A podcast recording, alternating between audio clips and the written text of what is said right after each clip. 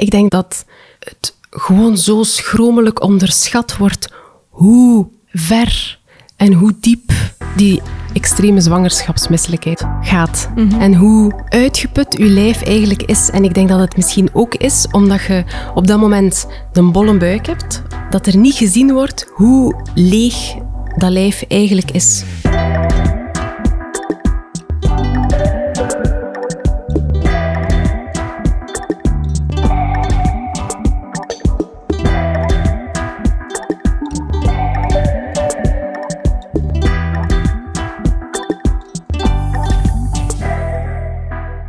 Vandaag zit ik samen met Melanie Goedhals. Bedankt dat ik naar hier mocht komen, Melanie. Ehm, de eerste vraag die ik altijd stel is buikgevoel.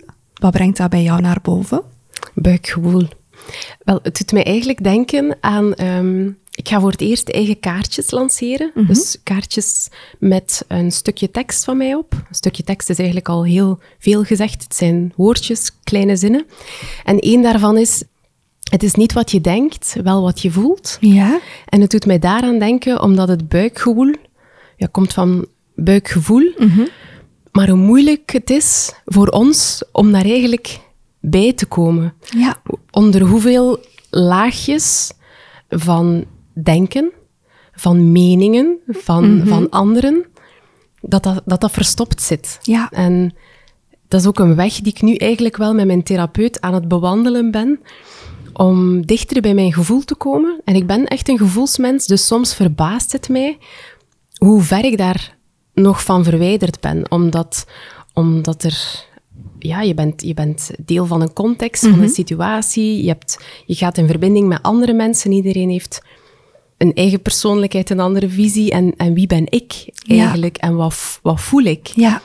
Dus het lijkt iets heel basics, maar het is, ja, het is voor mij soms echt moeilijk om, om dat te strippen en om daar bij te komen bij dat buikgevoel. Dus ik ga er vanuit dat buikgevoel is wat, alles wat dat er rond gebeurt en wat dat er eigenlijk aan vooraf gaat. Ja. Ja, een mooie. Ja, Dat is inderdaad eh, een, een gedachtepiste die ik daar zelf ook bij heb. Ik bedenk me dan onmiddellijk, wanneer zou je het weten dat je wel op je buikgevoel zit? Is dat iets, denk je, dat bereikbaar is? ik denk het wel. En ik denk dat het dan vooral een kwestie is om het niet opnieuw te gaan rationaliseren. En ik denk dat we diep van binnen misschien wel, dat we het eigenlijk wel weten. Dat we het eigenlijk wel voelen. Dat dat zo het gevoel is waar dat altijd opnieuw bij terechtkomt. Maar dat we eh, moeilijk bij blijven. Ja. Ik moet denken aan mijn therapeut die zei, ik wil u volgende week terugzien. Want nu zit het er heel dichtbij en ik ben bang dat als het langer duurt, dat er opnieuw van alles tussen komt. Ja. Ja. Dus ik, ik denk dat het iets is ja, wat, je, wat. Maar voelen is niet zo gemakkelijk. Nee. Eh, we zitten allemaal te veel in ons hoofd, Ja, denk ik. we woelen allemaal veel, hè? Er is Ja. veel ruis. Ja, ja, en ook het woelen kan ook... Het is ook interessant, hè, want het is een proces van jezelf leren kennen. En ik denk dat het een utopie is om te denken van ooit is het af. En dan ben ik klaar en dan moet ik niet meer woelen. Ik denk dat leven woelen is en blijft. En zoals Nina Mouton zo mooi zegt, een vriendin van mij, de laagjes eraf pellen. Ja. En het is eindeloos. Het is niet, eh, we zijn geen patat, zegt zij dan, waar dat eens schelletje afdoet. Het zijn echt verschillende laagjes. En altijd maar dichter bij jezelf komen. Ja. Beetje als een ajuin. Ja, een ajuin. Een hele grote ajuin. Een hele dikke. Ja. Misschien is het fijn voor de luisteraars dat je jezelf eventjes voorstelt, Melanie. Oké, dat vind ik altijd een moeilijke vraag. ik praat eigenlijk liever en vaker over andere mensen. Dat is dus ook een deel van mijn job. Ik werk als ceremoniespreker, dus eigenlijk op huwelijks- en afscheidsceremonies van mensen die niet per se gelovig zijn in een God, maar wel in de liefde en, en in de mensen geloven. Vertel ik eigenlijk een persoonlijke verhaal, omdat ik ehm, het belangrijk vind om stil te staan bij belangrijke momenten in het leven. En dat we dat eigenlijk door het het verliezen van het geloof in een God een beetje kwijtgespeeld zijn, denk ik. Dus dat is een, een deeltje van wat ik doe, dat is, dat is spreken. En daar gaat natuurlijk een schrijfproces aan vooraf. En dat gaat ook gepaard met verbinding maken met mensen en mensen beter leren kennen. Dat is zo, ik zeg altijd dat dat mijn twee passies zijn of zo. Mensen, eh, wie zijn we, hoe zitten we in elkaar, wat is uw verhaal? en, schrij- en, en dan de taal. taal, en of dat, dat dan nu geschreven of gesproken is, dat maakt minder uit. Ja. En ik heb ook een, eh, een eigen winkel, vooral online, maar op dit moment ook wel fysiek. Boordevol cadeautjes voor iedereen die je graag ziet. En dat evolueert steeds meer in de richting van cadeautjes voor jezelf. Ja, Want dat is eigenlijk wel belangrijk. ja absoluut. Ja. Wat is de naam van eh, jouw winkel en webshop? Ah, Oké, ja, ik ben een slechte vertegenwoordiger. Studio Paus. Ja. Ehm, nu, we zitten vandaag samen. Ik maak een podcast rondom de perinatale periode. Je hebt zelf ook twee kindjes. Wil je daar iets meer over vertellen? Over mijn twee kindjes. Ik zou ze bijna vergeten. ja. Ehm, ja, ik heb samen met Niels twee kindjes, Aster en Ramses. Een tweeling en die worden in december zes jaar. Dus ze zitten ondertussen in het eerste leerjaar. Ja. Dat is met leren lezen en zo. Ja, ja, ja. Dat is een grote verandering. Eh, het zijn twee krullenbollen. Ja, Hevig, intens. Maar als ik kijk naar mezelf, kan ik misschien ook niks anders verwachten. het is soms een spiegel, hè? Die Soms. Ja, ja, heel vaak. Ja, hè? Het helpt ook om de laagjes af te pellen. Ja, ja. ja. Knappe kindjes. Ik heb foto's zien passeren al. Ja, ik vind dat zelf ook, maar ik ben natuurlijk eh, absoluut niet objectief. Maar ze- het zijn, eh, het zijn, het zijn superknappe boys. Ja, soms denk ik gelukkig dat ze er ook een beetje schattig uitzien. Ik ben fan van krullenbollen sowieso, want we hebben ook een krullenbol thuis. Oké, ja, ik ook. Maar zij zelf niet altijd. Nee? want het is ook heel grappig, want het is eigenlijk een identieke tweeling, zoals ze dat noemen, wat voor mij eigenlijk niet bestaat. Maar toch, zo noemen ze dat. En ze wisselen elkaar af in periodes met meer en minder krul. Ja. En eh, Ramses die wil heel graag plat haar, Ja. zoals hij dat dan zelf noemt. Want ik vroeg hem ooit een keer, wat vind je het mooiste aan jezelf? En hij zei, het stukje plat haar hier bovenaan. Oh. En mijn hart brak. Goed, we willen allemaal... Ik wil ook krullen en ik heb plat haar. We willen Dus- soms allemaal iets anders dan dat we hebben. Hè? Ja, veel te, veel te vaak. Goed, we zitten vandaag samen omdat ik gezien had dat jij een stukje van jouw persoonlijke beleving deelde rondom de zwangerschap. Namelijk het stukje hyperemesis, eh, extreme zwangerschapsmisselijkheid. Dus we gaan daar vandaag een beetje dieper op ingaan. Misschien interessant om te weten, hadden jij en Niels al altijd een kinderwens samen? Goh, ik denk dat Niels een kinderwens had zodra dat hij geboren was, bij wijze van spreken. Dus dat was heel aanwezig bij hem. Hij leek daar ook onmiddellijk, bijna onmiddellijk klaar voor zodra dat wij samen waren. Voor mij was het minder uitgesproken, maar wel zo, dat is wat ik ken. Dat is iets wat ik ooit ook wel heel graag wil. Maar wij zijn daar niet zo heel bewust in beland of zo, in het ouderschap. Ook omdat ik... ehm, misschien ben ik wel een beetje een controlefreak, dus ik nam Ja. eigenlijk al heel lang de pil. En die wens bij Niels was heel aanwezig, dus ik dacht... Oké, dan wil ik mij daar eigenlijk wel op voorbereiden. Mhm. Dus dan stop ik alvast met de pil, maar dan vrijen we wel veilig. Maar dan maak ik mijn lichaam klaar en Ja. schoon Ja, voor, voor te wanneer dat ontvangen. ja, ja. ja. Ehm, voor, voor wanneer dat ik er klaar voor ben, voor, voor wanneer dat we echt zeggen van dit is iets wat dat we willen. Uh-huh. Maar ook dat pad liep een beetje anders, want ik heb eigenlijk een, een, een jaar lang mijn maandstonden niet gehad. Oké. Ja, en dan ben ik uiteindelijk wel naar de gynaecoloog geweest, Ja. omdat ik me daar wel wat vragen bij stelde. Ik wou mijn lichaam wel tijd geven, maar een jaar is wel lang Mhm. ja. om te wachten. En dan kreeg ik eigenlijk de diagnose PCOS, Ja. met de boodschap dat het voor mij moeilijk of niet haalbaar zou zijn om zonder medische hulp zwanger te worden. Ja. En dat hoefde niet meteen een, een zwaar traject te betekenen. Ik denk dat ze zouden starten met een pilletje. Maar dat was voor mij wel een wake-up call of zo. En ook een beetje een, een waarschuwingssignaal, omdat ik weet dat mijn ouders heel lang geprobeerd hebben om kindjes te krijgen. Een, een traject van vijf jaar voor dat ik er was. En ik ben de oudste thuis. Daarna ging het heel vlot. Ik weet ook dat dat een moeilijke periode was voor hen. Bijvoorbeeld, mijn papa praat daar eigenlijk nog altijd niet zo heel graag over. Dus ik wist wel van, oké, als het dan het medische traject wordt, dan stap je in iets waarvan je het einde niet kent, waarvan je niet weet welke bochten je neemt en waar je ook, denk ik, heel moeilijk nog uitstapt. Dus ik had daar wel schrik voor. En op dat moment dacht ik, god, het is eigenlijk ook nog heel erg leuk met ons twee. Dus ik begin opnieuw met de pil, ook omdat ik er toen ook van overtuigd was dat die hielp tegen symptomen van PCOS waar ik last van had.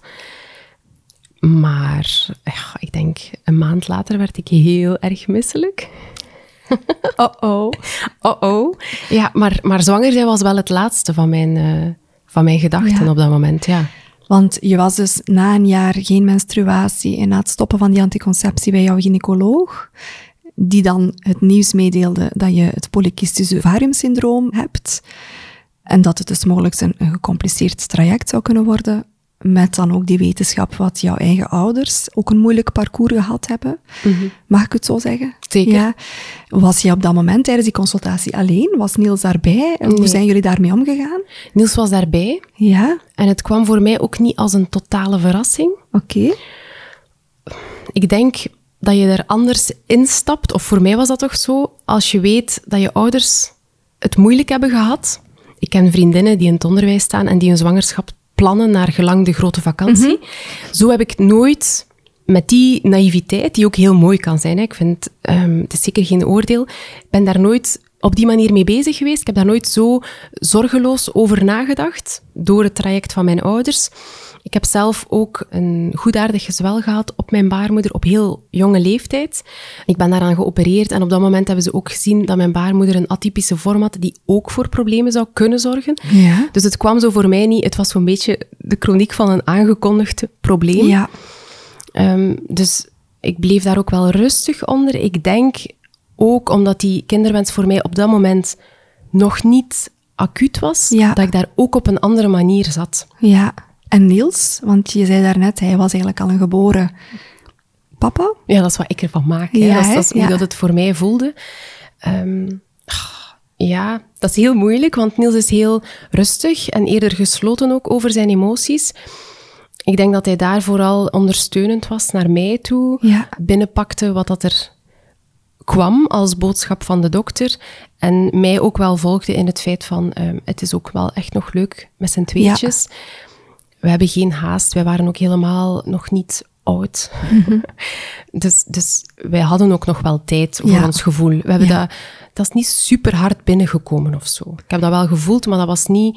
Ik denk dat dat voor andere koppels heel anders kan zijn. Ja. Dus dat is, dat is super individueel. Maar wij zijn daar Absoluut. rustig onder gebleven, denk ik. Ja. Dat is mooi. Jullie hadden dan eigenlijk beslist van, wij gaan gewoon even terug die anticonceptiepil opstarten. Was je al effectief gestart dan? Eh, Ja. En dan een paar weken later... ja, een paar weken later werd ik heel misselijk. Ja. En ehm, ik ga niet zo heel erg graag naar de dokter. Dus dan stel je dat uit. Tot op het punt, ik herinner het mij nog, ik was van mijn werk naar huis aan het rijden en ik vertelde aan mijn mama, wij bellen heel vaak, ik vertelde aan mijn mama van ik ben alweer zo misselijk en eigenlijk functioneer ik zelfs niet meer zo goed op het werk. En toen zei zij van, ja, misschien heb je een maagzweer, of dat is zo het eerste waar je aan denkt, als je dan zoveel buikpijn hebt. En dan dacht ik, oké, ik ga toch een keer laten testen, of een keer langs de huisarts. En een van zijn eerste vragen was ook van, zou het kunnen dat je zwanger bent? Waarop ik hem zo half heb uitgelachen met het ding van, ah, nee, nee, nee. Ik heb net die boodschap gekregen van de gynaecoloog dat dat voor mij moeilijk of niet zal gaan zonder medische hulp. Eh, ik ben ook net weer gestart met de pil, dus dat zal het wel niet zijn. En hij zei, is het oké dat ik u toch, ik ga bloed afnemen en dat ik daar wel ook op test? Ja. Natuurlijk. Ja. doe maar. Mooi dat hij wel de vraag gesteld heeft. Ja, Ja. dat is heel correct eh, Ja, dat is correct. gegaan. Ja, Ja. Het zou maar moeten zijn dat hij het alsnog aanvraagt zonder jouw medeweten en u dan opbelt met het resultaat. Ah, trouwens, ik heb... eh, ja, ik vind dat wel knap dat hij dat, dat hij dat op voorhand... Zo hoort het natuurlijk, hè. Maar, ja, eh, ja. Dat, is, dat, is, dat is heel mooi Dat verlopen. hij toestemming vroeg, ja. We hebben ook echt een goede huisarts. Dus, Ja. ja. Oké, en bloed werd geprikt. Je kreeg waarschijnlijk kort daarna telefoon. Ja, ik kreeg kort daarna telefoon. ehm, en de dokter vroeg, zit je neer? En ik zei, nu wel. En toen zei hij van, ja Melanie, eh, je bent toch zwanger. En misschien ook wel al lang zwanger. Want je zwangerschapshormoon staat heel hoog. Dus misschien heb je alle belangrijke onderzoeken van de eerste maanden gemist en ben je al vier maanden ver. Dus ik zou graag hebben dat je nu komt. Hè, dat, Ja. Dus dat je, dat je stopt met werken, dat je Ja. nu komt en dan kan ik je doorverwijzen voor een echo. En op dat moment was ik eigenlijk in pure paniek. Ja. Ik ben ook van die plek waar ik toen was, weggelopen met de boodschap, ik, ik- mijn huisarts heeft gebeld en ik moet nu gaan. En ik denk dat die mensen aan van alles gedacht hebben, Ja. behalve aan het feit dat ik zwanger kon zijn.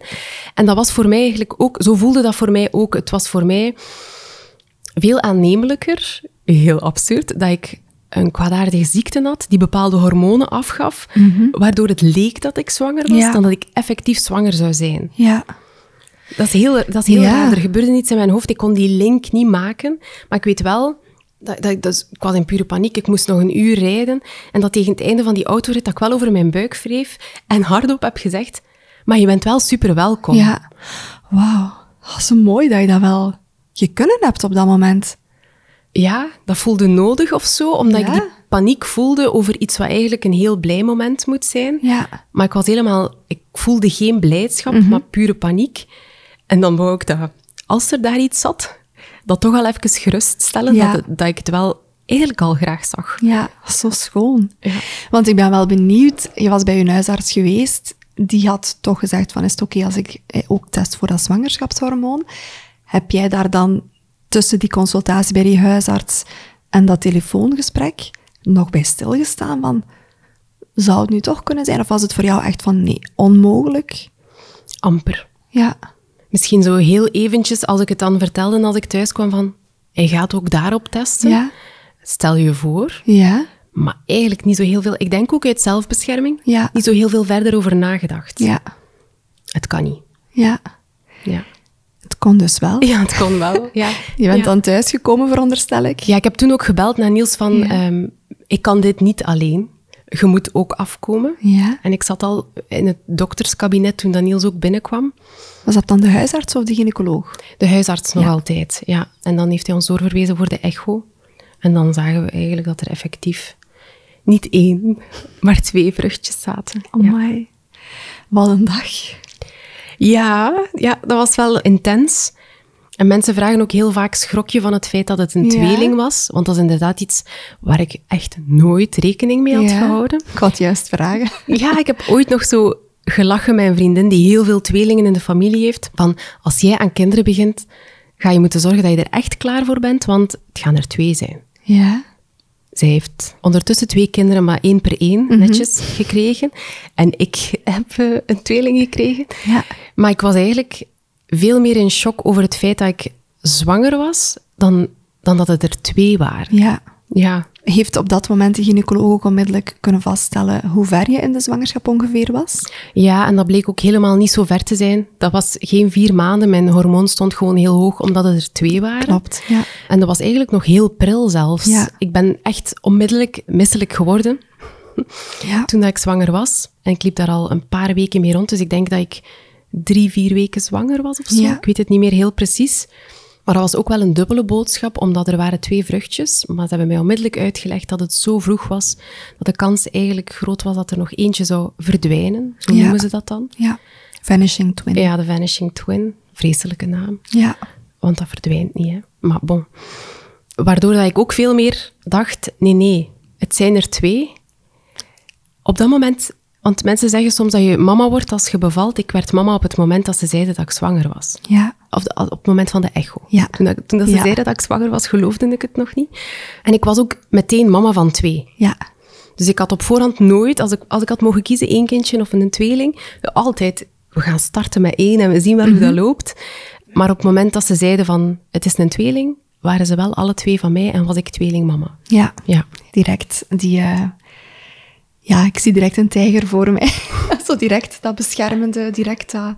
Ja. Ja, dat is zo een, een groot... Ik kan dat ook niet zo goed uitleggen. Als ze dat op voorhand hadden gevraagd, ja, wilde een tweeling? Oh nee, nee, nee, nee. Je hebt mensen hè, die daarvan dromen en die, dat, die komen dan ook naar mij. Oh, dat is mijn droom. Dat is nooit mijn droom geweest. Nee. Het is nu wel mijn leven en ik Ja. ben er heel blij mee en dankbaar voor.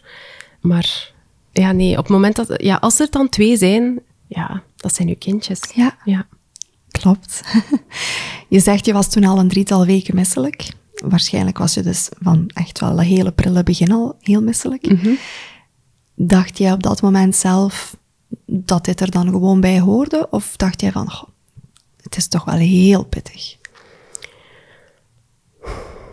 Ik denk dat ik dat gewoon een beetje ondergaan heb en in het prille begin mij vastgehouden heb aan het feit, na drie maanden is dit over. Mhm. Werd dit ook gezegd? Of zat dat zelf in Oh, jouw ik denk dat wel, dat ze mij daarmee geruststelden en dat dat ook wel vaak het geval is. Mhm.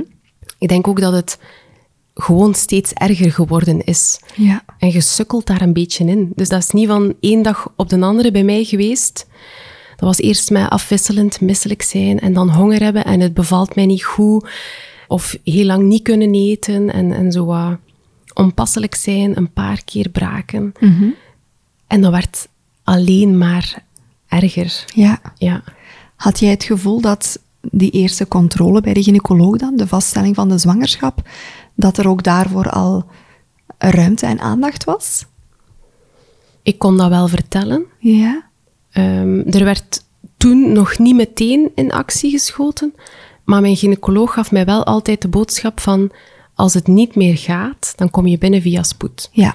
Ze heeft dat ook heel vaak moeten zeggen voordat ik dat effectief gedaan heb. Dus ik denk dat mijn gynaecoloog misschien wel van in het begin doorhad dat het niet gewoon ochtendmisselijkheid was. Ja. Ja. Misschien heel even voor de luisteraars wat verduidelijking geven. In een zwangerschap heeft ongeveer 80% van de zwangeren nu en dan misselijkheid. Wordt ook wel de ochtendmisselijkheid genoemd, maar is zeker niet alleen beperkt tot de ochtend. Wordt heel vaak gekenmerkt door een iets lagere bloedsuikerspiegel en is mede door de hormonen van de zwangerschap en de placenta dat dat zoals een piek bereikt tussen die 8 en die 10 weken en meestal rond de 12, 14 weken afneemt. Nu, dat is dus de standaardmisselijkheid. Dan heb je ook de extreme zwangerschapsmisselijkheid met al dan niet overgeven. En dat noemen we hyperemesis gravitarum, HG. En ongeveer 1 à 3 procent van de zwangeren krijgt hiermee te maken. En we weten onder andere dat bijvoorbeeld een tweelingzwangerschap, dat dat ook een verhoogd risico kan zijn om HG te ontwikkelen. Dus ik denk dat jouw gynaecoloog misschien ook wel met die wetenschap en dan die prille echo, waarop je dan toch al een paar weken zwanger bleek te zijn, maar een paar weken misselijk bleek te zijn, dat zij inderdaad misschien wel in haar achterhoofd had van, ai, het is te hopen dat jij niet bij dat hele kleine percentage van de zwangeren hoort. Maar dus, bleek van wel, want het werd erger en erger, zeg je. Ja, het werd erger en erger. En als ik daar nu op terugkijk, dan denk ik ook, hoezo had ik niet door hoe ernstig het was? Ik heb altijd op voorhand gezegd, zwanger zijn is niet ziek zijn. Mijn zwangerschap werd ook op het werk niet per se op gejuich onthaald. En ik heb het heel vroeg gezegd ook, omdat ik, zoals ik daarnet zei, ik had het gevoel dat ik niet meer presteerde zoals ik daarvoor presteerde. En ik dacht van, ik moet dat ook vertellen hoe dat komt en dan zal er meer begrip zijn. Ja, Ehm, ik ben daar op onbegrip gebotst. En ik was toen nog heel kwaad, omdat ik dacht van... Zwanger is niet ziek. Waar maak je eigenlijk een probleem van? Waarom ben je niet gewoon blij voor mij? Nu, in mijn geval bleek zwanger helaas wel ziek. Maar ik heb heel lang proberen vol te houden op het werk. En ik heb heel lang geprobeerd om mij te bewijzen ja, alsof je een beter mens bent als je werkt, als je ziek bent. Ik werkte daar ook al heel lang, dus ik had eigenlijk niks meer te bewijzen. Maar ik, ja, ik ben daar ook steeds verder in gegaan. Dus in het begin denk je, ik presteer niet meer zoals hiervoor. Daarna s- ja, ging ik niet meer lunchen, omdat ik toch niet at. En dan probeerde ik door te werken, omdat mijn tempo trager Ja. was. Nog een stapje verder, dan vroeg ik aan eh, de, de lieve vrouw aan het onthaal welk vergaderzaaltje vrij was. En dan ging ik daar liggen tijdens de lunchpauze. Ik werkte ook op ongeveer een uur rijden van thuis. Dus de volgende stap was dat het onverantwoord was dat ik zelf nog reed. En dan heeft Niels mij elke dag gebracht en gehaald. Oh, maar jongens toch. En als ik daar nu aan terugdenk, dan denk ik, ja, hoeveel meer signalen heb je nodig van je lijf Ja, dat dit niet meer lukt? ja. Ehm, maar ik ben daar dus wel best ver in gegaan. Totdat ik op een bepaalde ochtend op de badkamervloer lag te huilen. En Niels zei van, nu ga je naar de dokter en ik breng jou niet meer. Ik laat jou ook zelf niet vertrekken. We gaan naar de dokter, want dit kan niet. En dan ehm, zat ik ook huilend bij de dokter van, ja, je moet mij iets geven waardoor ik kan werken. ja. Waarop dat mijn dokter heel streng was, terecht. En, en ja, hij zei, ik wil u wel dingen geven, maar je mocht niet werken. En dan begon ik mijn korte periode nog in de hoop van dat dat zich zou herstellen. En begreep je dat op dat moment? Ik denk dat ik binnenin hè, wel voelde dat hij gelijk had. Maar dat zat opnieuw onder heel veel laagjes. Ja. Van, eh, nee, overdrijver. Of ook je, je, jezelf in vraag stellen. Overdrijf ik niet? Elk kort moment waarop ik mij een beetje beter voelde, greep ik aan om te zeggen: nee, nee. Het gaat wel gaan. Het gaat wel en het is al Ja. beter. Ja, ik vind dat ook iets moeilijks. Ik heb dat altijd moeilijk gevonden, denk ik. Mijn eigen lichaam. Wanneer ben je ziek genoeg? Wanneer heb je pijn? Dat is... Ja, ik vind dat een moeilijke kwestie of zo. Ja, jouw eigen grenzen erkennen en dan vooral ook durven benoemen. Ja, Ja. En ernaar luisteren hè, En en, ernaar handelen. ja. ja, ja De moeilijk. volgende stap. Ja, zeer moeilijk. Ja, Ja. amai. Maar dus, jouw dokter heeft jou wijselijk toch thuisgeschreven. Mhm. Je werd eigenlijk verplicht. Ja. Want jouw lichaam was jou aan het verplichten, maar jij negeerde de signalen, Ja. als ik het zo mag zeggen. Was er opluchting bij Niels? Dat denk ik wel. Ik denk dat het voor hem ook aanvoelde als dit, dit klopt. Ja, Eh, het werd tijd. ja. Ja. En hoe reageerde jouw professionele context? Ehm, stilletjes, vooral. Er kwam niet zo superveel gehoor, eh, niet zo heel veel begrip, denk ik. De boodschap eet wat niknakjes. Dat hielp mij ook toen ik zwanger was. Is gevallen. En deed mij ook beseffen van, ah, oké, maar je weet niet waarover het We zijn gaat. over iets anders. We Ja, hebben we iets zijn over- anders doorgemaakt. Ja. Ja, we zijn over twee totaal verschillende dingen aan het praten. En ja. als ik dan met een, met een positieve roze bril kijk, dan denk ik, goed bedoeld, maar wel misplaatst. Ja, fijn voor jou dat dat geholpen heeft, maar dit is wel echt iets anders, hè? Ja, en ja. ook het, het deed wat niet aan hoe hard ik mijn best had gedaan om eigenlijk vol te houden. Ja. Maar dat besef is pas later gekomen. Ja. Ik was toen echt nog in volle overtuiging van ik moet bewijzen dat ik, ja, dat ik, dat ik een goede werkkracht ben. Ja. Dat ik mijn best doe. Ik moest mijn best doen. Ja, vooral van jezelf eigenlijk dan. Ja, van mezelf, maar ook van mijn werkcontext. Hè. Dat werd wel gestimuleerd. Als je op wat onbegrip botst, wordt dat natuurlijk wel gestimuleerd. Of, of voor mij, in, op dat moment stimuleerde mij dat wel om eigenlijk over mijn grenzen te gaan. Te gaan, ja. Was jouw werkcontext, bestond die vooral uit vrouwen of mannen? Daar ben ik heel benieuwd naar. Vrouwen. Ja. Ja. En ik stel de vraag bewust, omdat we soms weten dat in een context met vooral mannelijke werknemers, dat er vaak meer begrip is, terwijl je het niet zo zou denken. Omdat, denk ik, inderdaad heel veel vrouwen iets hebben van, ja, we hebben het allemaal doorgemaakt, we zijn allemaal wel wat misselijk geweest.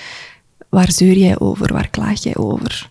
Gelukkig voor de, het overgrote merendeel van de vrouwen hebben ze geen hyperemesis moeten doormaken, maar... Allee, ik weet niet of dat voor jou zo was, maar is het zo dat, dat dat net extra pijnlijk maakte? Dat het vrouwen waren die die uitspraken deden of het onbegrip hadden? Op dat moment heb ik daar niet super hard over nagedacht. Op het moment dat de jongens geboren zijn, heb ik alles binnengepakt wat er gebeurd is in de maanden die eraan vooraf gingen, dus tijdens mijn zwangerschap, en heb ik dat wel heel hard gevoeld. Ja. Maakte mij dat ook wel kwaad? Heeft het mij geholpen om grenzen te trekken? Langs de andere kant, als ik met meer begrip probeer te kijken, dan denk ik, als je inderdaad vanuit je eigen ervaring vertrekt en het hebt over de ochtendmisselijkheid, die ik, de gewone ochtendmisselijkheid, waar ik eigenlijk niet over kan praten, maar waarvan dat ik denk dan dat het beter meevalt, ja, is het misschien ook wel makkelijk om te denken dat iemand overdrijft. Ja, ja, ja. Ik kan daar mij zeker iets bij voorstellen. En dat betekent niet dat we dat moeten doen en dat we ons daarbij Nee, moeten hè? neerleggen, maar het is misschien wel een, een natuurlijke reflex. Mhm. En, en dat is ook een van de redenen waarom dat ik er hier en nu over praat, want het is met gezonde tegenzin om, om over zo'n periode te praten. Ehm, mensen weten het niet. Nee. Heel veel mensen weten niet wat het is en dat is tot op de dag van vandaag. Zelfs de mensen het dichtst bij mij weten, niet, weten het niet. Ja, hoe, hoe diep dat het gaat en hoe diep dat je zelf gaat. ja. Mhm. Absoluut, ja. Is er een moment gekomen dat je toch beslist hebt van oké, nu ga ik wel langs spoed, dit trek ik niet meer hier thuis? Opnieuw heb ik dat zelf niet beslist. Ehm, maar er waren heel veel bezoekjes aan de gynaecoloog, omdat ik, ik werd ook heel goed opgevolgd, omdat het een risicovolle zwangerschap was, naast de extreme misselijkheid. Dus ik moest eigenlijk om de twee weken langs gaan en mijn gewicht ging heel fel omlaag in plaats van omhoog. Tot op het punt dat ik eigenlijk acht kilo minder woog dan ervoor. En mijn gynaecoloog had toen al een paar keer aangedrongen op het feit van het is misschien wel echt nodig dat we dat we jou opnemen, maar ik heb me daartegen verzet. Maar op een bepaald moment denk ik dat ik een paar dagen niet meer gesproken heb. En ik ben nogal een babbelaar. Ik zei niks meer. Ik lag alleen maar in een donkere kamer. Ja. En dan heeft Niels opnieuw beslist, we gaan langs spoed. Ja. Ja. Maar ik heb me daar echt heel hevig tegen verzet. Ja. Want ik kon niet meer per se recht staan op dat moment. Dus ik zat, hing, lag in de gang op spoed. En op dat moment, ik herinner mij dat zelf niet meer, maar Niels vertelt dat ik toen zei, we gaan naar huis. Het is al beter. Ja. Op een moment dat ik eigenlijk niet meer op mijn Ja. benen kon staan. Oh. Ja. Onnozel, ja. Ja. Ja. Schrijnend, hè, als je daar achteraf op terugdenkt. Ja, Welke termijn in de zwangerschap had jij toen? Ongeveer. rond de drie maanden, denk ik. Ja, oké. Misschien was het nog iets vroeger. Ja. Alles is... Ja, Daarom had ik zeggen. stress voor dit interview, want alles is zwaas. Ja, snap ik. Ja. Je bent dus op spoed beland. Mhm. Je bent niet naar huis gegaan. Nee. Ze hebben jou opgenomen, veronderstel ik. Ja, zeker. En toen? Werd je serieus genomen op spoed? Ja. Oké, fijn. Ehm, ik denk dat ze ook... Ik was ook zo uitgedroogd ja. dat er wel wat alarmbellen Ja. afgingen. Dus dat is ook zo'n heel objectief meetinstrument Mhm. dat aangeeft dat het niet goed gaat met je lichaam. Dus dan ben ik opgenomen. En ik weet, ik vond dat heel lastig. Ik lag ook op de materniteit. Ja. En ik had dus die risicovolle zwangerschap. Concreet betekende dat één kans op zeven dat er iets fout ging tot op het moment van de bevalling. Wat heel veel is. Ja. En ik lag daar toen heel fel met de gedachte, ik lig hier voor niks. Ja. Ik hoorde kerstverse baby's huilen en ik dacht, ik lig hier af te zien en het gaat niet goed. En er is één kans op zeven.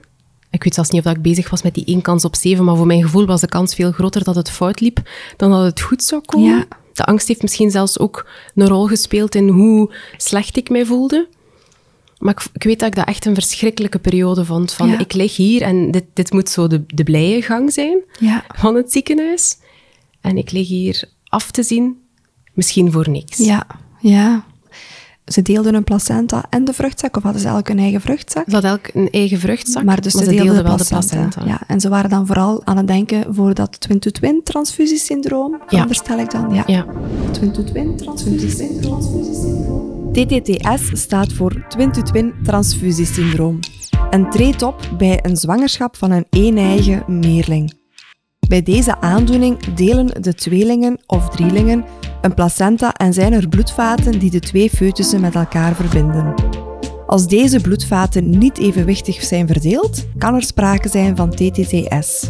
Bij TTTS stroomt het bloed van de ene foetus, de donor, naar de andere foetus, de ontvanger, waardoor de ene foetus te weinig bloed en voedingsstoffen krijgt en de andere foetus te veel.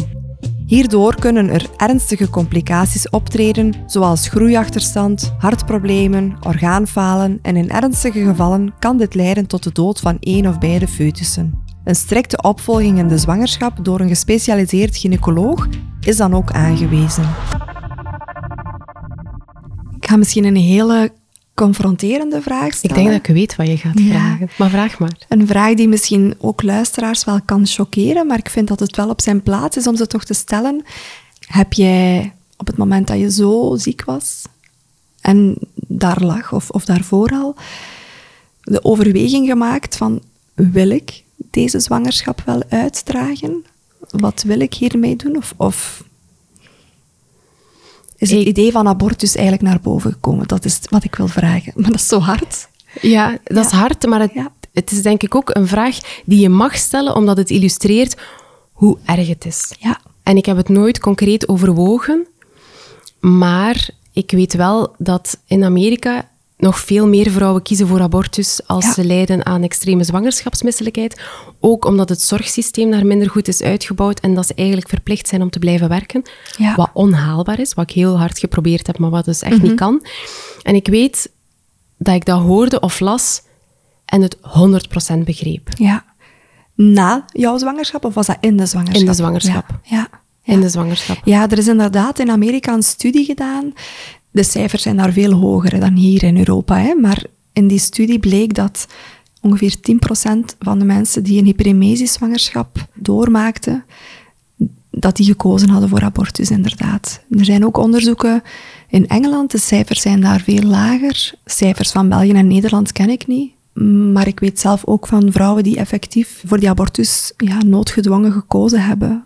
En dat is, kan ik mij voorstellen voor luisteraars die niet kennen, hopelijk, wat hyperemesis is, heel moeilijk te plaatsen. Maar dat is wel de realiteit. Ja, dat, ja. ja. dat is echt de realiteit. Dat toont de wanhoop van het miserabele. Ja, en het eindeloze ook. Het stopt niet. Mhm. En ja, en je voelt je zo slecht. Je, je bent jezelf niet meer. Mhm. Als ik zeg van ik sprak niet meer. Voor mij heb ik toen ook heel hard gevoeld hoe um, sterk eten verbonden is met levenslust. Mm Er is nooit een, een, een etiket depressie of zo gekomen. Maar als ik nu terugkijk, dan denk ik heel ver. Daarvan zal ik wel niet gezeten hebben. Ja, je, je, je bent een schim van jezelf. Mhm. Dus je verliest jezelf. En dat is wel super heftig. En je voelt je heel slecht. En ik denk dat het enige wat je dan... Waar, waarvoor dat je dat doet, is, is omdat het dan voor een hoger doel is. Mhm. Maar totaal geen oordeel en 100% begrip voor vrouwen ja, die voor een abortus kiezen, is zelfs zo precies niet het goede woord eh, voor mijn gevoel. Mhm. Ehm, maar voor wie abortus de enige ja, optie was. eigenlijk, ja. hè? Ja, ja. ja. Want inderdaad, je zegt zelf, je bent nog een schim van jezelf als je dit doormaakt. En terwijl is jouw lichaam een marathon aan het lopen, een dubbele marathon in jouw geval. Mhm. Met dan ook nog eens een heel groot vraagteken hoe die uitkomst zou zijn. Heeft er iemand op dat moment in jouw zwangerschap van professionals dan stilgestaan bij jouw mentale welzijn? Werd er gescreend naar depressie bijvoorbeeld? Werd er gevraagd of jij die emotionele ondersteuning nodig had? Ik durf op die vraag niet resoluut nee zeggen, um, maar ik kan het mij niet herinneren dat er zoiets is gevraagd of voorgesteld. Nee. nee. Ik kan er mij eens bij voorstellen dat dat een zeer wazige, schimmige periode was. Nu, je hebt heel veel controles gehad. Niet alleen omwille van de tweeling aan zich dan, maar gewoon ook omwille van de hyperemesis, kan ik mij voorstellen. Ik kan alleen maar hopen dat jou die vraag gesteld geweest is, maar wat dat we vooral, denk ik, als zorgverleners nog meer bij moeten stilstaan, is om te blijven de vraag stellen. En niet alleen op dat alleracuutste moment van opname bijvoorbeeld, maar ook in die weken en die maanden nadien. En ik denk dat dat nog een heel groot werkpunt is voor onze zorgverlening, voor, de, ja, voor die geboortezorg echt. Ja. ik denk dat de enige die mij daar ooit over gesproken heeft, eigenlijk mijn schoonmoeder is. Mhm. Of schoonmama, dat is een, dat is een liever woord precies. Um, zij is zelf therapeut. Oké. En zij heeft mij een hele tijd na de zwangerschap gezegd dat ze eigenlijk verbaasd was dat ik geen postnatale depressie had doorgemaakt. Dat ze zich daar eigenlijk een beetje op had voorbereid. Dat ze dat mhm. bijna verwacht had. Mhm. Ja. ja. Maar misschien was het wel een prenatale depressie, zonder dat het inderdaad ooit is kunnen vastgesteld worden, omdat die ondersteuning er nu helemaal niet was. Ja, ja. daar kan ik, nee, daar kan ik niet zoveel over zeggen. Nee, nee. Had jij mensen in jouw omgeving, niet in de professionele context dan, die jou probeerden geruststellen, paaien met na twaalf weken zal het wel beter zijn, of na twintig weken zal het wel beter zijn. Sowieso. Sowieso zal die boodschap van andere mama's gekomen zijn. Ik ben een van de eerste in mijn eigen vriendenkring die zwanger was. Dus zij hebben vooral het aangekeken, denk ik, mhm. en niet begrepen. Mhm. Maar ik denk van collega's bijvoorbeeld wel, dat die, die wel heel lief waren, en, en, maar dat die hoopten en mij vurig toewensten dat het over zou gaan. Ja. Dat het beter zou worden, ja. Ja. En is het nog beter geworden in de zwangerschap? Het is een beetje beter geworden, helemaal naar het einde toe. De laatste paar weken, denk ik, mhm. was, ik, was het minder alles overheersend. En dan spreek ik echt... Allee, het was nog altijd niet goed, maar het was, het was al iets beter. Maar het is eigenlijk pas gestopt echt op het moment dat ze eruit waren. Ja. Onmiddellijk? Onmiddellijk. Oké. Precies magie. Ja. Heel veel vrouwen die hyperemesis doormaken, erkennen dit. Maar ik wil ook wel meegeven aan de luisteraars dat er ook mama's zijn die zelfs als de baby of baby's geboren zijn, die ook daarna nog klachten kunnen hebben. Fysiek bedoel ik dan. Over het emotionele nog helemaal niet gesproken natuurlijk. Maar dat wil ik wel even meegeven. Maar meestal, gelukkig, zien we wel dat op het moment dat de kindjes geboren zijn, dat die misselijkheid gewoon er precies mee uitgeperst is. Ja. ja. Als, je, als je dat zegt, voel ik dat heel hard, omdat ik mij heel de zwangerschap lang heb vastgehouden aan het feit, dit stopt. Mhm. Op het moment dat ze eruit zijn, stopt het. Het lijkt eindeloos, maar het is niet eindeloos. En er is zelfs een heel duidelijke einddatum. Dus als je zegt, als ik je podcast had gehoord tijdens mijn zwangerschap, was dat denk ik heel hard binnengekomen. Dat die optie er was, dat het nog Mhm. langer doorging. Want dat is iets wat mij echt terecht heeft gehouden. Ja. Ja. Ja, ik kan me dat voorstellen. Nu ja, de realiteit is Ja, wat ze is. Dus ik denk, het is wel belangrijk dat je dat weet. Net zoals heel veel vrouwen denken, die initieel misselijk zijn. Mhm. Na twaalf weken gaat het stoppen. Als het dan niet stopt. Dat is zo pijnlijk, hè? Ja, ja, dat zijn harde klappen. Hè? Ja, hè? Als je ergens op hoopt en je ergens aan vasthoudt. Ja. Dus het is zeker goed dat je, dat je kadert. Maar ik, ik voel het gewoon zelf wel fel binnenkomen. Mhm. Ja. Als jij zelf terugdenkt aan die periode van die zwangerschap, voor zover dat je daar nog met een heldere blik naar kan kijken, hè, wat had jou, denk je, kunnen helpen? Het eerste wat in mij opkomt is begrip. Erkenning. Want die heb ik wel gekregen van mijn gynaecoloog. En ook van Niels. Die heeft nooit gedacht, jij overdrijft. Ja, echt begrip. Want zo dat stukje dat je nu zegt, van jij overdrijft, ik denk dat dat iets is wat heel veel mama's die dit hebben meegemaakt herkennen.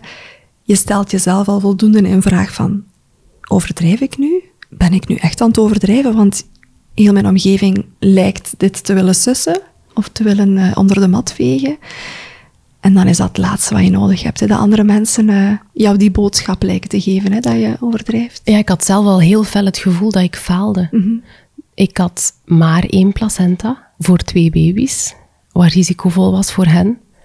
En de meeste vrouwen die zwanger zijn, die, die gaan gewoon door met hun leven en die kunnen dat en, en die werken. En dus ik had echt het gevoel van, ik kan zelfs dit niet. Ik ben nu wel zwanger geworden, maar ik doe het helemaal niet goed. Ik, ik kan het niet. Wat is er mis met mij? Wat kan ik beter doen? Wat kan ik anders doen? Overdrijf ik niet? Ehm, ja, is het, is het, zit het in mijn hoofd? Moet ik een knop omdraaien? Maar ja, het antwoord is nee. Hè? Nee, inderdaad. Want dat is een misconceptie die heel veel ehm, professionals en mensen in hun omgeving ook vaak nog hebben, dat wanneer een vrouw dermate ziek is in die zwangerschap, echt die hyperemesis heeft, wordt er vooral heel vaak gedacht, het zit tussen de oren. Hier is psychisch iets eh, dat maakt dat zij deze klachten zo hevig ervaart. Ik wil even heel duidelijk kaderen aan de luisteraars ook. Er kunnen psychisch onderliggende factoren zijn, maar meestal ontstaan er net psychische klachten ten gevolge van deze zwangerschapsziekte. En ik vind dat wel een heel belangrijke om te kaderen. Omdat opnieuw het alleen maar een, een schuldafschuivend iets is, vind ik, als mensen gaan zeggen, ah ja, maar wat zit tussen je oren? Alsof je dan daaraan zou kunnen doen. Ja. Ja, want Praat dat- dat ja. het tussen Ja. uw oren... Dan Praat nog, dat het dan goed of, of maakt dat het dan minder erg? Of maakt dat het dan je eigen verantwoordelijkheid? ja. ja. Eh, je zei daar juist, wat dat je heel hard nodig had, was begrip. Zijn er zaken die jij voor jouzelf deed om gewoon staande te blijven, die eindeloos lange dagen? Heel weinig. Het enige waar dat ik aan denk is fasciatherapie. Ja? Ja. Vertel. Ja. Ehm, ik kende fasciatherapie omdat ik ooit eens uit een raam ben gevallen. En dat is dus een hele zachte vorm van kine, die inwerkt op je fascia, op je bindweefsel. En ja, die vrouw, een hele lieve mama ook, die kwam toen bij ons thuis. En dat waren wel momenten waar dat ik naar uitkeek. Ja. Ja, dat is, dat is heel zacht. Dat is iemand die bezig is op een liefdevolle manier met je lichaam. Dus dat is iets wat ik wel deed voor mezelf en waarvan ik achteraf denk, ik had het misschien nog vaker moeten doen. Als ik nu terugkijk, ondertussen ben ik al eh, een hele tijd in therapie, denk ik ook, ik, ik had ook echt therapie nodig op dat moment. Maar ik kom uit West-Vlaanderen. Dat is een ver van mijn bedshow. Zelfs nooit aangedacht. Ja.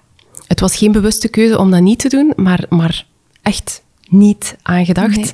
Terwijl als ik er nu op terugkijk, dat ik denk, dat is eigenlijk onmogelijk. Dat is, dat is, dat is ondenkbaar. Ja, Eh, en dat is jammer genoeg de dag van vandaag in de verloskundige zorg nog steeds echt een hiaat. Dat is echt iets wat ik zelf heel pijnlijk nog altijd vaststel. In het ziekenhuis waar ik werk. En de, de mensen die ik begeleid, besteed ik daar ontzettend veel aandacht aan, omdat ik weet hoe pittig dit van invloed is. Maar eigenlijk zou er standaard, wanneer deze diagnose gesteld wordt, moeten psychologische ondersteuning aangeboden worden, op zijn minst. Ja, ik denk vooral omdat het is ook heel... Ik ken geen enkele periode in mijn leven die eenzamer was dan die. Ja. En het is nog pittig geworden met de kindjes. Dat is ook een hobbelig parcours geweest en dat was zwaar. En dat klinkt misschien zelfs raar, omdat je wilt natuurlijk dat je kindjes, de jongens waren niet zo gezond. Je wilt natuurlijk dat die gezond zijn. Maar dat is een periode die ik veel beter de baas kon en aankon dan die extreme zwangerschapsmisselijkheid. En dat illustreert voor mij ook hoe ongelooflijk zwaar dat, dat dat is. Ja. Want dat is voor mij echt de, de zwaarste, meest eenzame... Ja, ik word daar zelfs een beetje emotioneel van. Periode van mijn leven. Ja. Ja. Ik kan me dat voorstellen. Ja. Dat weet ik. Net daarom dat ik het zo moedig vind dat je wel je verhaal wil doen. Ik ben ervan overtuigd dat er zoveel mensen hier steun uit gaan halen, herkenning uit gaan halen. En diegenen die het niet herkennen, dat die tenminste wel met een iets openere blik naar hun omgeving kunnen kijken als zij merken dat iemand dit doorgaat. Ja, ik denk dat het een kwestie is van, ik weet niet wat het is, Ja. maar ik respecteer het wel. Ik herken... De impact Ja. die dit voor jou heeft. Want ik kan mij voorstellen, je hebt inderdaad een, een hobbelig parcours gehad met de, met de jongens, hun gezondheid dan, na de geboorte ook. We gaan daar nu in deze podcast niet per se verder over op ingaan. Maar ik denk voor een omgeving is het, denk ik, makkelijker om begrip aan de dag te leggen, omdat dat is zichtbaar. Die kindjes zijn daar. Dus dat is zichtbaar. En dan lijkt het mij bijna automatisch evidenter dat zij ook voor jou als mama en voor Niels als papa dat begrip aan de dag kunnen leggen van, amai, dat moet wel pittig zijn, het parcours waar jullie in zitten. Maar in die zwangerschap, ja, die kindjes zijn niet zichtbaar voor een omgeving, daar is wel een buik. Het is niet dat je, denk ik, als je hyperemesis hebt, zoveel zin hebt om die te gaan showen overal, want je bent gewoon in overleefmodus Dat is ook natuurlijk. maar een kleintje. Ja. Ehm, maar dat is voor mensen veel moeilijker om die context... eh, om die, ja, Het is denk ik voor mensen ook moeilijk om die tweeledigheid te zien. Want als iemand ernstig ziek is, levensbedreigend ziek is en daardoor heel misselijk is en zich niet goed voelt, ja, dat is duidelijker. En voor de duidelijkheid, ik ben heel blij dat, dat ik dat nog niet heb meegemaakt. Maar als je extreme zwangerschapsmisselijkheid hebt, dan is het... Er gebeurt iets heel moois. het, is, het is iets wonderlijks. Je kijkt naar iets uit. Je hebt geluk dat je zwanger bent, wat ik ook heel fel besefte. En je bent misselijk.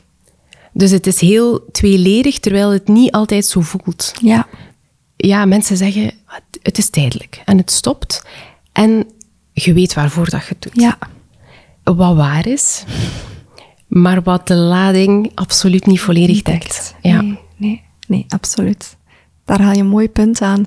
Want inderdaad, we beschouwen in onze maatschappij een zwangerschap nog steeds als een wonderlijke, heugelijke gebeurtenis waar we vooral heel dankbaar voor moeten zijn. Zeker als het gezonde kindjes zijn. En als je het dan zo niet ervaart en niet voelt, het is heel pijnlijk, hè? ja, ik denk als ik er nu op terugkijk, dat ik daar zelfs ook niet voldoende ruimte heb aangegeven aan die emoties omdat ik ook... Ik heb altijd gedacht, misschien was dit wel mijn enige kans. Mijn lucky shot. En ik had er meteen twee. En de prijs die ik daarvoor moest betalen is acht maanden, want zo lang was ik zwanger, strontmisselijk zijn. Ja. En door die gedachte denk ik dat ik mezelf ook niet volledig heb toegelaten om, om, om te voelen hoe zwaar dat, dat eigenlijk was. Ja. Want je moet dankbaar zijn. En ik was ook dankbaar. Maar ik moest dat vooral ook zijn. Ja. Ja, Die dualiteit is moeilijk, hè? ja dat, dan komen we terug bij hetzelfde als als gevraagd naar abortus. Heb ik mezelf toegelaten om daar zelfs maar over na te denken? Ik denk het eigenlijk niet. Ik zit met mijn mond vol tanden. het raakt mijzelf ook heel hard even. Sorry, hè? Nee. Ah ja, oké. Nee. Is het omdat je hetzel- hetzelfde voelt? Dat je... Ja. Ja, keihard. Ja. Ja. Zelfs in die zin dat ik zelfs nu achteraf denk, maar ik herken gewoon heel veel van, van denk ik, wat karaktereigenschappen van de hart zijn en dat willen blijven presteren en doorgaan en, en daardoor mezelf volledig ondermijnen eigenlijk. Uh, en dat ik in de eerste twee zwangerschappen zelfs niet voor die optie wou nadenken, want wat zou dat zeggen over mij? Ja, het is dat wat, het is dat wat ik ook nu voel. Ja. Dan, want het is, en het is nu pas met dit gesprek dat binnenkomt dat ik denk, misschien als ik beter gevoeld had, en dat is heel raar als, als er twee levende, fantastische kindjes rondlopen, maar misschien had ik wel een andere keuze gemaakt. Ja. Maar als ik daar nu over nadenk, als ik echt bij mijn gevoel was gekomen en bij, um, als het gaat over jezelf op de eerste plaats zetten en jezelf belangrijk genoeg vinden om goed voor te zorgen, was het dan eigenlijk wel verantwoord om zo diep te gaan? Ja. Ja, dat is een vraag die ik mij nu stel. Ja. Ja. En je doet gewoon door, hè. En je ja. bent blij. Want daar zat bij mij dan ook die, die, die tweeledigheid ook nog eens naar... Ik ben zelf niet zo gezond en ik voel mij niet goed. Of niet, niet gezond. Maar de, de gezondheid van de jongens is ook heel uh, fragiel. Ja. Uh, ja. Dus het, het, het is... Ik, ik, je moet, ik was blij en ik was heel bang dat ik hen zou verliezen. Mm -hmm. um, dus daar lag de grootste focus op. Ja. Op ik wil ze niet verliezen. Ja. En niet op hoe voel ik me ja. en, en kan ik dit eigenlijk nog wel? Ja. De vraag, kan ik dit eigenlijk nog wel? Het antwoord was nee, hè? Ja. Maar je doet het toch. Ja. En dan de verdere vraag, en wil ik dit eigenlijk nog wel kunnen? Mm -hmm. Dat is dan misschien net daarom dat ik denk ik dat het zo belangrijk is dat er gewoon standaard psychische ondersteuning is als je dit doormaakt, zodat iemand met jou samen daar eens over kan, uh, of jou aan het denken gewoon kan zetten. Want ik kan me voorstellen, eens je dan bevallen bent, ja, dan verschuift opnieuw alles naar die kindjes, waardoor er opnieuw weer maar heel weinig ruimte is om zelf te voelen en in te checken van ten eerste, wat is hier de afgelopen acht maanden mij overkomen? Wat heeft dat met mij gedaan? Wat, heeft dat, wat, wat zegt dat over mij? Wat is die invloed geweest op mij, niet alleen als werknemer, maar ook als mama, maar ook als partner, als dochter, als schoondochter, als vriendin? Want het gaat zoveel verder dan gewoon als mama. Hè. Heel vaak mensen die dit doormaken, voelen zich nog ja, een schim van zichzelf, dus kunnen geen goede partner meer zijn geen goede werknemer meer zijn, kunnen geen, uh, geen fijne vriendin meer zijn voor hun vrienden. Dus het raakt zoveel aspecten aan. En als je dan in die kraamperiode zit, die met één kind al overspoelend is, laat staan met twee kinderen, laat staan als er zorgen zijn, dan vraag ik mij af, wanneer is er dan die tijd kunnen, of wanneer is er het besef gekomen voor jou dan, wat jij nodig had? Of, of... Nu? Zes jaar later? Ja. Denk ik. Ja. Ja? Na de bevalling, ik wist dat ze in de couveuse zouden liggen. Dus je zit daar een beetje op voorbereid. Je kunt daar niet op voorbereid zijn, maar bon, ik dacht dat ik voorbereid was. En ik was high on liefde voor mijn kind. Mm -hmm. Ik was in actie, ik kon eindelijk weer iets doen. Ik was zo blij dat ik iets mocht doen. En ik, was, ik heb alles gegeten wat ik tegenkwam. Dus daar lag de focus op, ja. op dat moment. Niet op, amai, dat was zwaar. Mm -hmm. Ik ben ook heel benieuwd, Melanie. In die zwangerschap werd er nu en dan eens gepolst bij Niels hoe het met hem ging? Ik denk um, door zijn ouders wel. Zijn mama was de therapeute. Ja, zijn mama ja, is de therapeute, dus ja. ik denk door zijn ouders wel. Mm -hmm. Ze hebben ook echt wel een stukje zorg voor hem opgenomen, want het enige wat hij deed was werken en zorgen voor mij. Mm -hmm. um, zo eten maken en zo. Mm -hmm. dat, dat, in die zin hebben ze hem wel een beetje ontlast op dat moment. En ik denk ook wel uh, daarnaar gevraagd. Ik was daar niet, niet bij. um, maar dat is wel iets waar ik van uitga. Dat ik Ja. denk dat dat, er, dat dat er wel was. Maar door professionals of zo, dat, dat denk ik niet. Nee. Omdat ik mij kan voorstellen dat gewoon als partner ook zeer eenzaam moet zijn. Om ja, de persoon waarmee je dat kind gaat, kinderen in jouw geval, gaat Mhm. krijgen, zo te zien, ellendig afzien voor hetgeen wat jullie zo graag dan willen verwelkomen, zijnde die kindjes. Dat lijkt me zo moeilijk als partner. En die worden zo vaak al niet gezien in heel het stukje zwangerschap postnataal. Ja, ik denk dat hij daar door professionals ook wel vergeten is. Dat hij op dat moment vooral heel veel gedragen heeft en Ja. gedaan heeft. Zelfs ook niet zoveel gevoeld heeft. Mhm. Ik denk dat hij dat niet op dat moment gevoeld heeft. Ja. Is Ja. er een weerbots gekomen bij hem? Ehm, ja. Ik denk dat, dat de jongens een jaar waren. Maar ons verhaal is natuurlijk zo complex, omdat er niet alleen die zwangerschapsmisselijkheid was, maar ook de grote angst. En dat was het moment dat we naar topdokters keken. En heel onverwachts kwam onze prof uit Leuven in beeld. In de gang waar dat wij zo lang hadden zitten wachten. Met haar typische stem. En toen heb ik denk ik voor een van de eerste keren in ons traject heel veel emoties bij hem gezien. En dat was voor mij ook, voor mij kwam dat een beetje uit het niets. En natuurlijk komt dat niet uit het niets, maar zo van, oh, Ja. oké, we zijn een jaar na de bevalling, maar eigenlijk ook wel echt anderhalf jaar na een groot deel van de zwangerschap. En het komt er nu uit, Ja. wat uiteraard heel logisch is, want waar, waar, waar moest het naartoe? Dat is mooi gezegd. Ja. Maar ik denk dat, hij dat, toen, dat het hem toen overviel, omdat hij daarvoor niet de ruimte kreeg of zichzelf gaf om, om, om dat toe te laten. Ja. Want hij, moest, hij was de rots. Hè. Ja. Hij kookte, hij hield het huishouden draaiende, hij werkte fulltime. Ja. En ik lag in de zetel en in bed. Ja. En dat was het. Ja. Dus ook ode aan die partners. Hè. Sowieso. Die zijn zo belangrijk en die mogen we echt niet vergeten. Hè. Die, moeten, die moeten we ook meer gaan zien, hè. want het is iets wat je samen doorgaat. Hè. Ja, ik denk dat het ook vaak heel machteloos aanvoelt. Voor mij was, ik voelde mij ook machteloos, maar voor iemand die het allemaal moet zien gebeuren, ik wou bijna zeggen, het is misschien een nog een ergere positie, maar dat denk ik toch niet. Ik heb die vraag mij ook al beda- bedacht. Puur voor het fysieke, denk ik. Nee, dan had ik toch nog liever aan de zijlijn gestaan, wat zonder twijfel ook heel erg zwaar is en op een, op een totaal andere manier. Want het is ja, ja, de machteloosheid die je voelt van iemand die je heel graag ziet, zo, zo te zien afzien. Voor iets wat jij haar eigenlijk hebt aangedaan. Niet echt, hè. Ehm, maar ja, toch het fysieke aspect dat ik toch met veel plezier doorgeschoven. Ja. Ja, dat wel. Ja.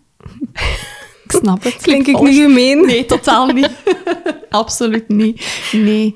Ehm, meestal vraag ik op het einde of dat er een mythe is rondom jouw zwangerschap, de geboorte, maar in dit geval misschien de hyperemesis die jij graag wil doorbreken. Een mythe. Ja. Ik, het eerste wat in mij opkomt is dat het allemaal zo erg niet is. Gewoon. Ja, ik denk dat, dat het gewoon zo schromelijk onderschat wordt hoe ver en hoe diep dat gaat. En hoe uitgeput je lijf eigenlijk is. En ik denk dat het misschien ook is omdat je op dat moment een bolle buik hebt, waarin dat twee babytjes goed groeien, in mijn geval dat er niet gezien wordt hoe leeg dat lijf eigenlijk is. Terwijl dat ik het zeg, zijpelt dat besef precies Ja. binnen. Binnen, ja. ja. Want ik ben wel heel benieuwd ook naar de fysieke gevolgen die dit gehad heeft. Bijvoorbeeld bij jou na de zwangerschap, waren er fysieke gevolgen nadien ook nog, buiten de vermoeidheid en zo allemaal, de typische die we ons wel kunnen voorstellen. Maar bijvoorbeeld bekkenbodemklachten, als je veel moet overgeven, het gebit dat gigantisch veel afziet, zijn dat zaken waar jij ook nog mee te maken gehad hebt? Ik ben pas heel laat naar de tandarts geweest naast, na mijn zwangerschap. En ik hoorde dan van een kennis dat zij dat ook lang gewacht had en dat haar gebit er heel slecht aan toe was. Dat was bij mij gelukkig niet het geval. Ze konden wel iets zien, maar, maar het, was, het, ging, het was niet vergaand. En ik denk daarbij ook, eigenlijk heb ik voor een voor hyperemesis te hebben, ik mag het zelf niet minimaliseren, maar niet extreem veel moeten overgeven. Ja. Ik was vooral constant misselijk en ik, kon, Ja.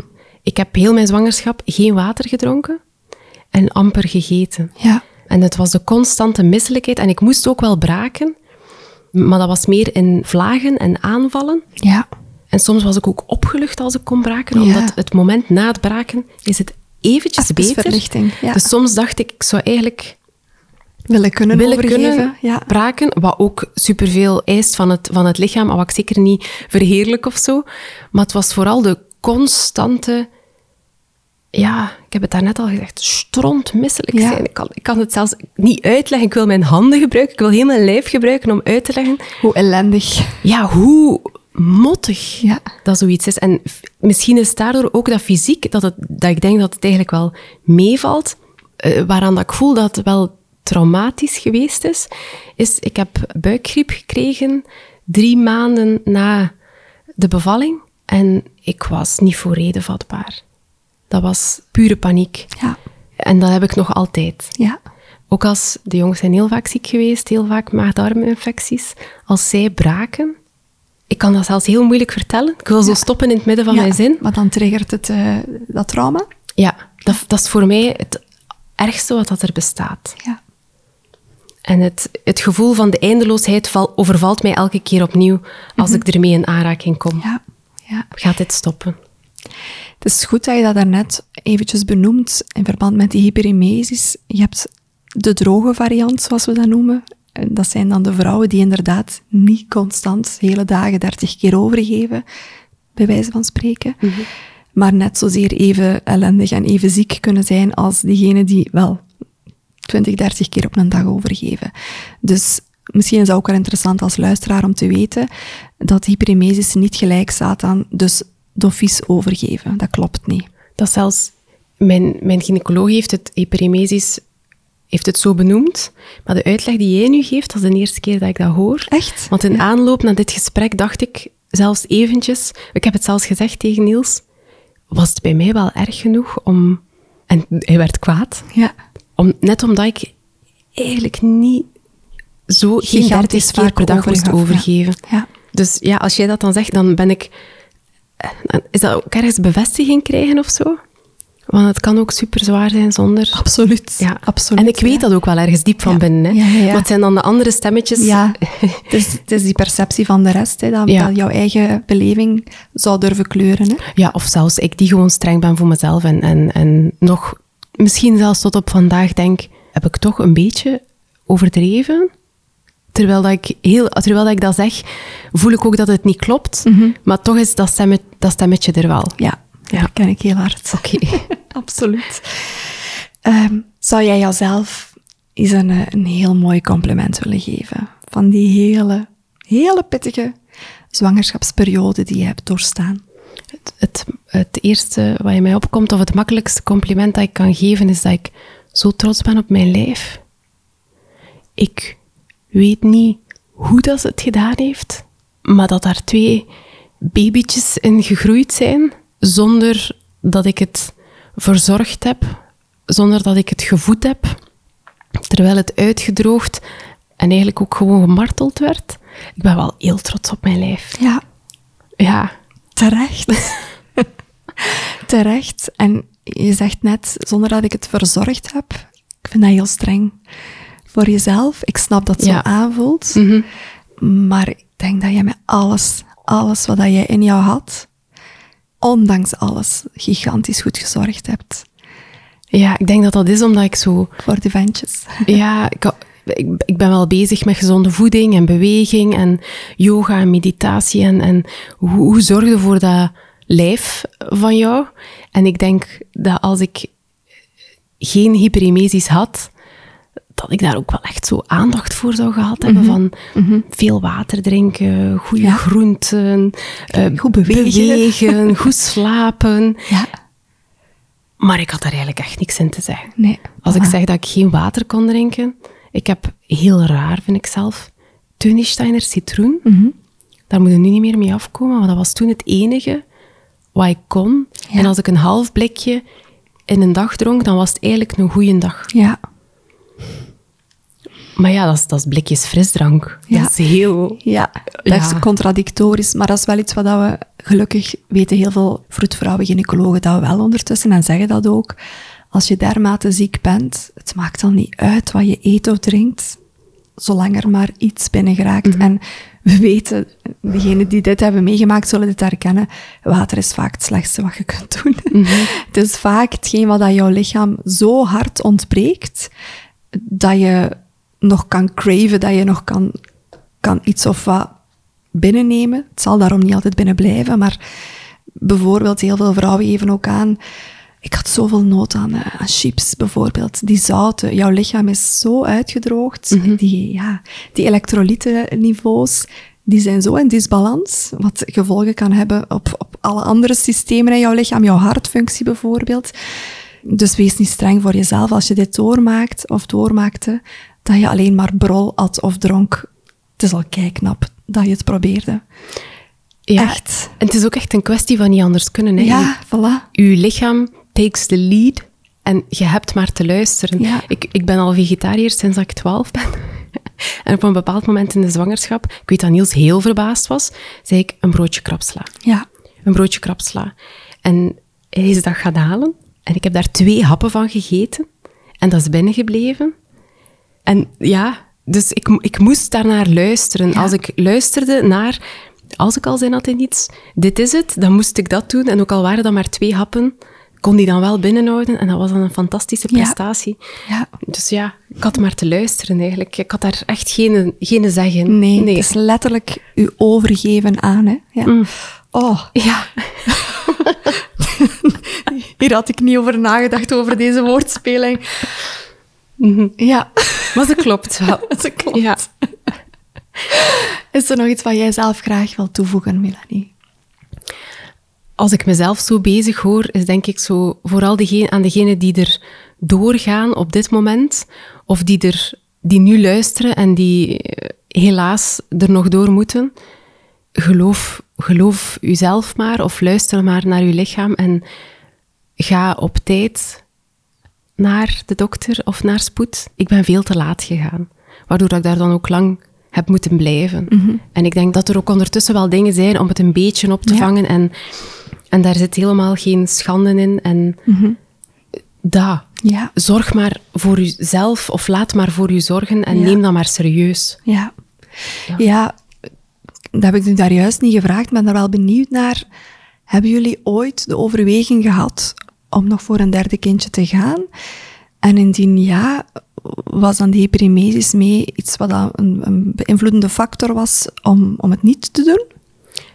Ik, En die vraag stel ik meestal niet omdat ik daar niet curieus naar wil zijn. Maar ik vind met hyperemesis wel een belangrijke. Het, ja. het mag. ehm, ik ben altijd eh, met een eindeloze bewondering als vrouw er meermaals doorgaan. Ik denk oprecht dat ik niet sterk genoeg ben. Ik denk niet dat ik dat kan. En er zijn nog redenen die mij tegenhouden om voor een derde te gaan. Maar nee, dat is echt een heel... ehm, dat is niet van niet willen, dat is van niet kunnen. ja. Als ik, ik denk dat als de kans zou bestaan dat ik een keer zwanger kan zijn op een gezonde manier van één kindje en kan bevallen van een gezond kind.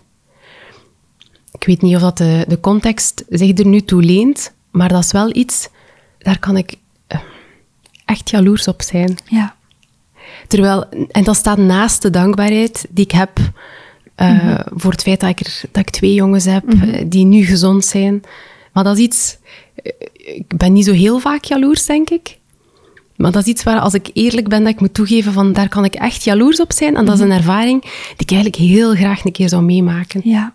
Ik zou graag een keer functioneren met een dikke buik. Ja. Ja. Ja, ik vind dat heel dapper dat je dat wel eerlijk deelt. Ehm, dat is niet evident. Misschien ook voor de luisteraars die in het overwegingsproces zitten. De cijfers lopen heel erg uiteen van de herhalingskans dat je dit nog eens meemaakt in een volgende zwangerschap. Maar de meest recente cijfers tonen aan dat het boven de 80% is dat je dit opnieuw kan doormaken. Ik denk dat dat een interessante is om te weten wel, zodat je een weloverwogen beslissing kan nemen. En misschien wil ik ook nog wel meegeven, er is een organisatie, Stichting ZEG. Ik weet niet of jij daar ooit van gehoord had. Nee. Ik zelf ook niet tot een jaar terug, schrijnend als vroedvrouw. Dat is een organisatie vanuit Nederland ontstaan, opgericht in 2013.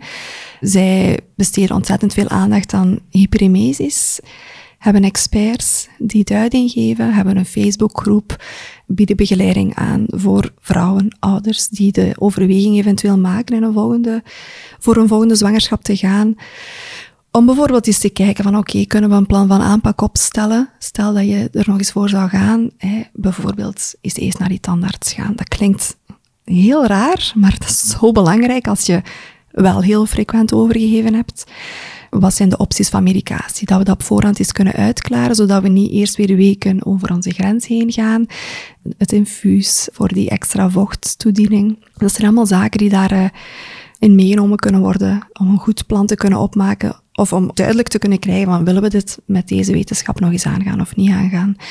En ik zit zelf ook in die Facebookgroep op, uh, op Facebook. ik zit zelf ook in die Facebookgroep. Heel veel vrouwen delen daar hun ervaringsverhalen. Het is gewoon heel fijn om erkenning te zien. En daar wordt niet met advies rond de oren geslaan, want we hebben al alles geprobeerd hè, als je dat doormaakt. Maar het is gewoon al heel fijn om te zien wat voor iemand wel of niet helpt. Uh, wat iemand door haar dagen heen sleurt. Dus -hmm. uh, dat is misschien nog een tip voor de luisteraars, maar ik zal de website ook in uh, de show notes zetten. En voilà. Ik wil jou heel erg bedanken, Melanie, voor heel eerlijk, heel dapper jouw verhaal te delen. En ik bedenk mij net, uiteindelijk heb je nu wel dan, omdat je zegt van, in verband met een derde al dan niet, misschien is dat dan wel een keer een moment dat je wel je eigen grenzen ziet, erkent. Als ik nu zeg ja. nee tegen een derde. Respecteer, ja. ja. Ja, dat is ook, ja, dat is heel duidelijk ook voor mij. Ja. ja. En daar zit ook wel iets moois in. Hoe pijnlijk het ook is natuurlijk. Mm -hmm. En hoe, hoeveel jaloezie daar ook bij kan komen kijken en verdriet dat daarbij mag horen. Maar het is wel uh, ook heel dapper. Ja. Ik denk dat, dat zo effectief de kindjes op de wereld zetten, dat dat mij geholpen heeft om zo... Ik ben sindsdien ook wel wat op zoek gegaan naar mezelf, zoals dat ze zegt, kindjes houden een spiegel voor. En dan is het wel belangrijk dat je jezelf goed kent. Mm -hmm. en dat is een eindeloze zoektocht. En die ben ik wel echt aangegaan. Mm -hmm. het, het, um, het helpt dat er twee kinderen rondlopen voor wie dat ik moet zorgen. Ja. Om voor mezelf ook een beetje op zoek te gaan naar hoe, hoe kan ik eigenlijk voor mij zorgen. Ja. ja. Mooi. Dank je wel, Melanie. Alsjeblieft. Bedankt om te luisteren naar Melanie haar verhaal. Zit je zelf met vragen of maak je momenteel HG door? Meld dit dan vooral bij je zorgverlener. Heb je behoefte aan lotgenotencontact? Dan kan je terecht bij Stichting Zeg. Als je zelf HG doormaakt en je wil je graag toch grondig kunnen voorbereiden op de bevalling en de kraamperiode, dan is mijn online geboortecursus misschien wel de ideale oplossing. Je vindt meer informatie op mijn website of in de show notes. Als je genoten hebt van deze aflevering, zou ik het enorm appreciëren als je dit deelt met anderen. Als je de podcast deelt op sociale media, vergeet me dan niet te taggen. Het helpt ook om een review te geven en dit kan je gratis doen door sterren te geven. Bedankt om te luisteren en tot volgende keer.